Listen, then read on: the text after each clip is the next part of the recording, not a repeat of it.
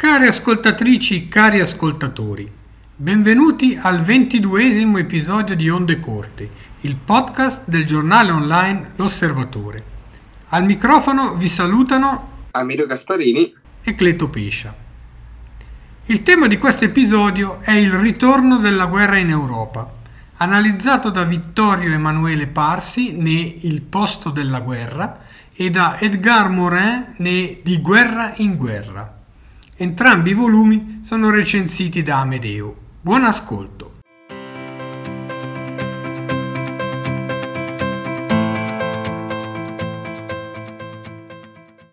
La guerra è tornata in Europa. È questa la tesi di Il posto della guerra e il costo della libertà, edito da Bompiani, di Vittorio Emanuele Parsi, il quale spiega che la posta in gioco con la guerra russa in Ucraina è proprio la libertà e la democrazia in Occidente. Libertà e democrazia che sono state attaccate dal 24 febbraio del 2022, ma anche prima in maniera subdola dalla Federazione Russa. E la guerra che torna dunque prepotente in Europa, l'Europa che l'aveva conosciuta la guerra e che l'aveva fatta scoppiare, se vogliamo, una guerra mondiale 2 volte in precedenza nel secolo scorso, e che oggi ritorna a distanza di quasi 70 anni dall'ultima mondiale e da oltre 30 dalla guerra fredda, in una dimensione senza precedenti. Con l'invasione del 24 febbraio del 22 si assiste alla fine di una pace nell'Europa orientale, in Ucraina. L'autore immediatamente condanna, come ci si può aspettare, Putin e il suo regime. Spiega che il Cremlino ha già fallito nei suoi principali obiettivi, gli ucraini hanno resistito in maniera molto molto coraggiosa, e soprattutto l'autore spiega che la guerra in Ucraina non coinvolge soltanto gli ucraini, ma coinvolge tutti e coinvolge tutta l'Europa. La posta in gioco in Europa non è dunque soltanto una piccola regione dell'Ucraina, che tra l'altro non fa neanche parte dell'Unione Europea orientale, ma poi in gioco la democrazia stessa. Putin ritiene che il regime liberale democratico, e lo fece sapere in un famoso intervento sul Financial Times nel 2019, che il liberalismo, struttura ossea della democrazia, è un regime politico obsoleto. Putin ha dunque arrestato il suo processo di democratizzazione lento, sofferto e difficile, macchinoso, della Russia, e ha calpestato e buttato tutto quanto al macero, non dal 24 febbraio del 22, ma ben prima, distruggendo anche le istituzioni della federazione, e in particolare tenendo in ostaggio a casa e attaccando all'estero proprio i veri concetti propri di democrazia e di libertà.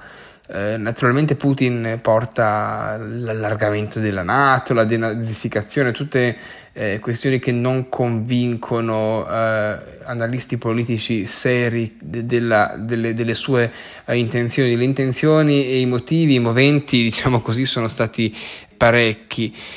Io credo che Parsi faccia un esame a tutto tondo della questione della guerra, perché non risparmia nulla. O critiche all'Occidente. L'Occidente ha trascurato l'aumento delle diseguaglianze, certamente a livello locale, non a livello globale, e anche ha forzato in qualche modo la tendenza oligopolistica dei mercati. Questo ha raffreddato la passione o comunque l'interesse o la fiducia che molti cittadini avevano nei confronti del concetto stesso di libertà e di democrazia, e in questo senso i paesi occidentali non solo sono diventati spesso e volentieri, talvolta, alcune opinioni pubbliche all'interno di questi paesi pro-Russia, ma addirittura contro questi stessi concetti che nel 1989, con la caduta dei muri fiorivano e che oggi sono in crisi. Dicevo che Parsi questo elemento lo sottolinea, cioè fa un'analisi a tutto tondo della crisi dell'Occidente, ma non è la crisi che dipinge Putin, che parla di un Occidente depravato che non ha più una identità, che calpesta le tradizioni, eccetera, eccetera.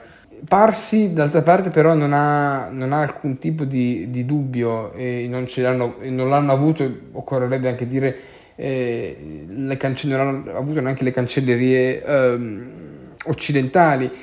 Dovesse crollare l'Ucraina, dovesse soccombere il paese, ebbene crollerebbe l'intero edificio della pace, diciamo così, dell'ordine che è stata una condizione di pace e di relativa serenità dal 1989 o 91 in poi. Parsi sottolinea come l'ordine liberale ha ancora molto da offrire. Naturalmente ha vacillato parecchio, ha tremato parecchio, è stato messo sotto attacco e ha avuto dei grossi problemi, però è anche difficile trovare delle alternative in questo momento.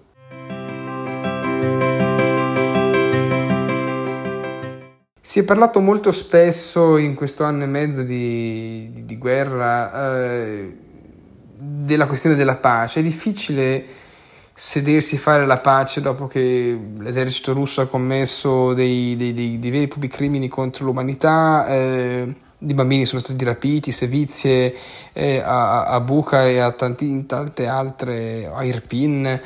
Ma al di là delle nefandezze compiute è anche difficile cercare di sedersi a un tavolo e di capire la situazione geografica. La Crimea deve ritornare all'Ucraina? È difficile da dire. L'autore elogia la fiera resistenza degli ucraini e non ha alcuna pietà, diciamo così, nei confronti di un vittimismo russo che oramai è diventata un po' la cifra del regime di Putin, che si sente assediato dalla NATO, appunto, ignorando ancora una volta la geografia di un paese che con la NATO confina per una frazione ridicola della sua superficie.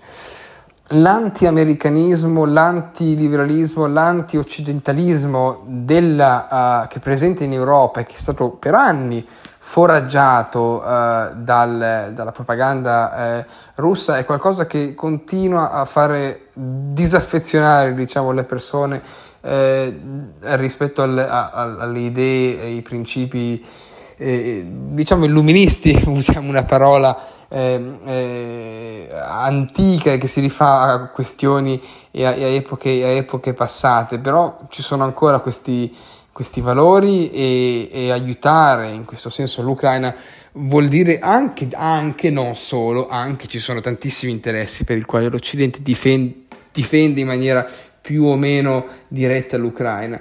Però la difesa dei cosiddetti valori dell'Occidente, del multilateralismo, passa necessariamente per una difesa di Kiev. La guerra la si rigetta o si ripudia, diciamo così, soltanto rafforzando le istituzioni ed essendo solidali tra democrazie.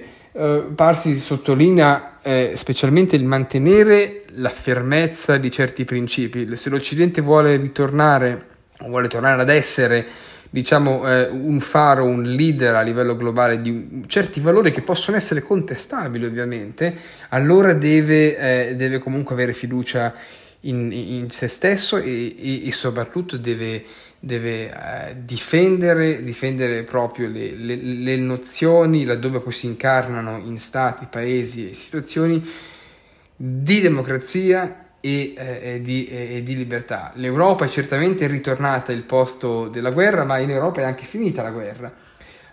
Dunque l'autore è assolutamente fiducioso che si arriverà a un compromesso che non può però essere fatto sui valori portanti dell'Occidente e che sono stati appunto attaccati dalla Federazione Russa.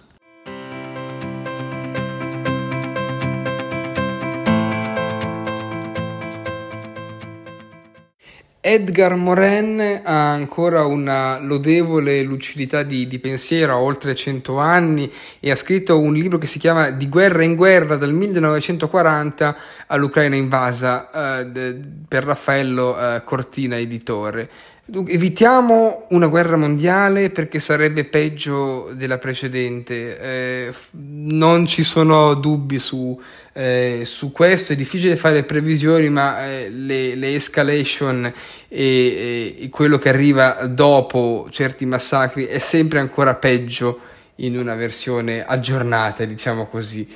Morin è uno dei più illustri pensatori della modernità, ha scritto tantissimi libri e articoli, ma qui in merito al ritorno della guerra in Europa si ricorda delle terribili memorie ed esperienze fatte quando lui era ragazzo, quindi cresciuto in un periodo di instabilità. C'era la guerra, erano gli anni 40, e si ricorda il giovane Morin delle guerre e della distruzione delle carcasse degli edifici, delle città disintegrate, eccetera, e dei bombardamenti, che è quello della Luftwaffe che aveva annientato Rotterdam, ma poi anche i bombardamenti di Londra, fino alle bombe atomiche in Giappone.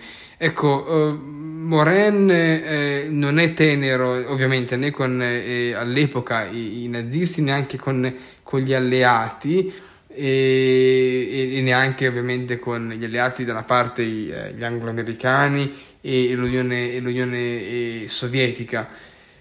Soprattutto, e questo vale forse la pena sottolinearlo e ricordarlo anche in virtù di quello che stiamo vivendo oggi con la guerra alle porte dell'Europa, il fatto che l'odio assoluto per il nemico e la sua totale criminalizzazione è qualcosa che rende impossibile qualsiasi tipo di conciliazione nel corto, certamente, ma anche nel medio e lungo termine. L'autore sottolinea che, adesso cito, subiamo una propaganda di guerra che ci fa odiare la Russia e ammirare incondizionatamente tutto ciò che è ucraino. Ecco, sì e no, vale ovviamente anche il contrario, ma quello che io credo che voglia sottolineare l'autore è il fatto che la radicalizzazione da una parte e dall'altra è un danno. Si dice sempre, si dice spesso, che la prima vittima della guerra è la verità. È così, è in parte così anche in questo conflitto nell'Europa orientale. L'autore sottolinea anche come oggi stiamo vivendo tre guerre in una, naturalmente quella russo-ucraina, ma anche quella interna al paese stesso. C'è una guerra interna tra il potere ucraino e le province separatiste. Ed infine una guerra più su scala globale, ed è qui che appunto Morin sottolinea il rischio di una possibile indesiderabile catastrofe nucleare, e cioè la terza guerra, cioè è la guerra politico-economica che è stata, lui dice, scatenata, internazionalizzata, antirussa dell'Occidente, animata dagli Stati Uniti, tra virgolette.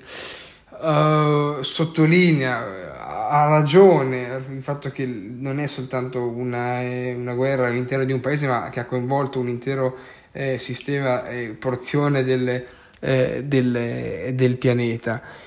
Credo che la parte più debole del libro è quando Morin si abbandona a un facile pacifismo e accusa l'Europa di non aver fatto nulla per promuovere la pace. Naturalmente la diplomazia continua sempre da anni, e non soltanto dal 24 febbraio del 2022, e quindi si sta cercando di trovare delle soluzioni. La parte invece lodevole del volume di Morin, che appunto è un libricino molto piccolo, molto stringato, ma che ha un vantaggio rispetto a tanti altri libri sulla questione della guerra e del ritorno della guerra in Europa l'anno scorso, è il fatto che cerca di trovare una soluzione concreta che offra le condizioni della pace. E da una parte Morin spiega che bisogna ottenere il riconoscimento dell'indipendenza di Kiev e una sorta di neutralità e l'integrazione all'interno dell'Unione Europea, cosa che tra l'altro avverrà prima o poi, perché appunto candidato all'interno dell'Unione Kiev lo è già da diversi mesi. Dall'altra parte Morin però in contropartita spiega che il Donbass, la regione separatista dell'Ucraina orientale, dovrebbe andare alla Russia e non dovrebbero esserci discriminazioni da parte di Kiev dei russofoni. Tutto bellissimo, una soluzione che sembra anche fattibile, con il problema che i precedenti storici forse Morin non li cita ma non li ricorda, e il fatto è che cosa potrebbe succedere tra 5 anni. Il Donbass sazierebbe Putin e soprattutto l'Ucraina sarebbe disposta a lasciare il Donbass. Questo non è dato saperlo. Quello che possiamo sapere è che i dittatori di solito non sono mai, o gli uomini forti o gli autocrati non sono mai saziati, non sono mai sazi di territori, appunto non lo fu Putin nel 14 quando decise di annettersi la Crimea, e non si capisce per quale ragione dovrebbe accontentarsi del Donbass, laddove appunto scatenò una guerra per prendersi l'intero paese da Donetsk fino a Leopoli. Quindi sì, lodevole da una parte il tentativo di Morin di dare una prospettiva diciamo così materiale, al di là delle tante belle parole, però dall'altra parte che ha dei limiti. I tiranni, la storia ci insegna, non si accontentano.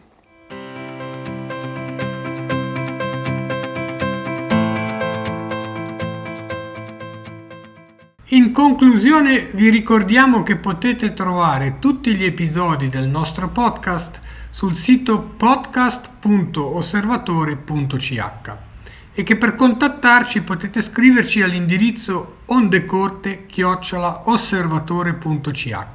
A risentirci al prossimo episodio.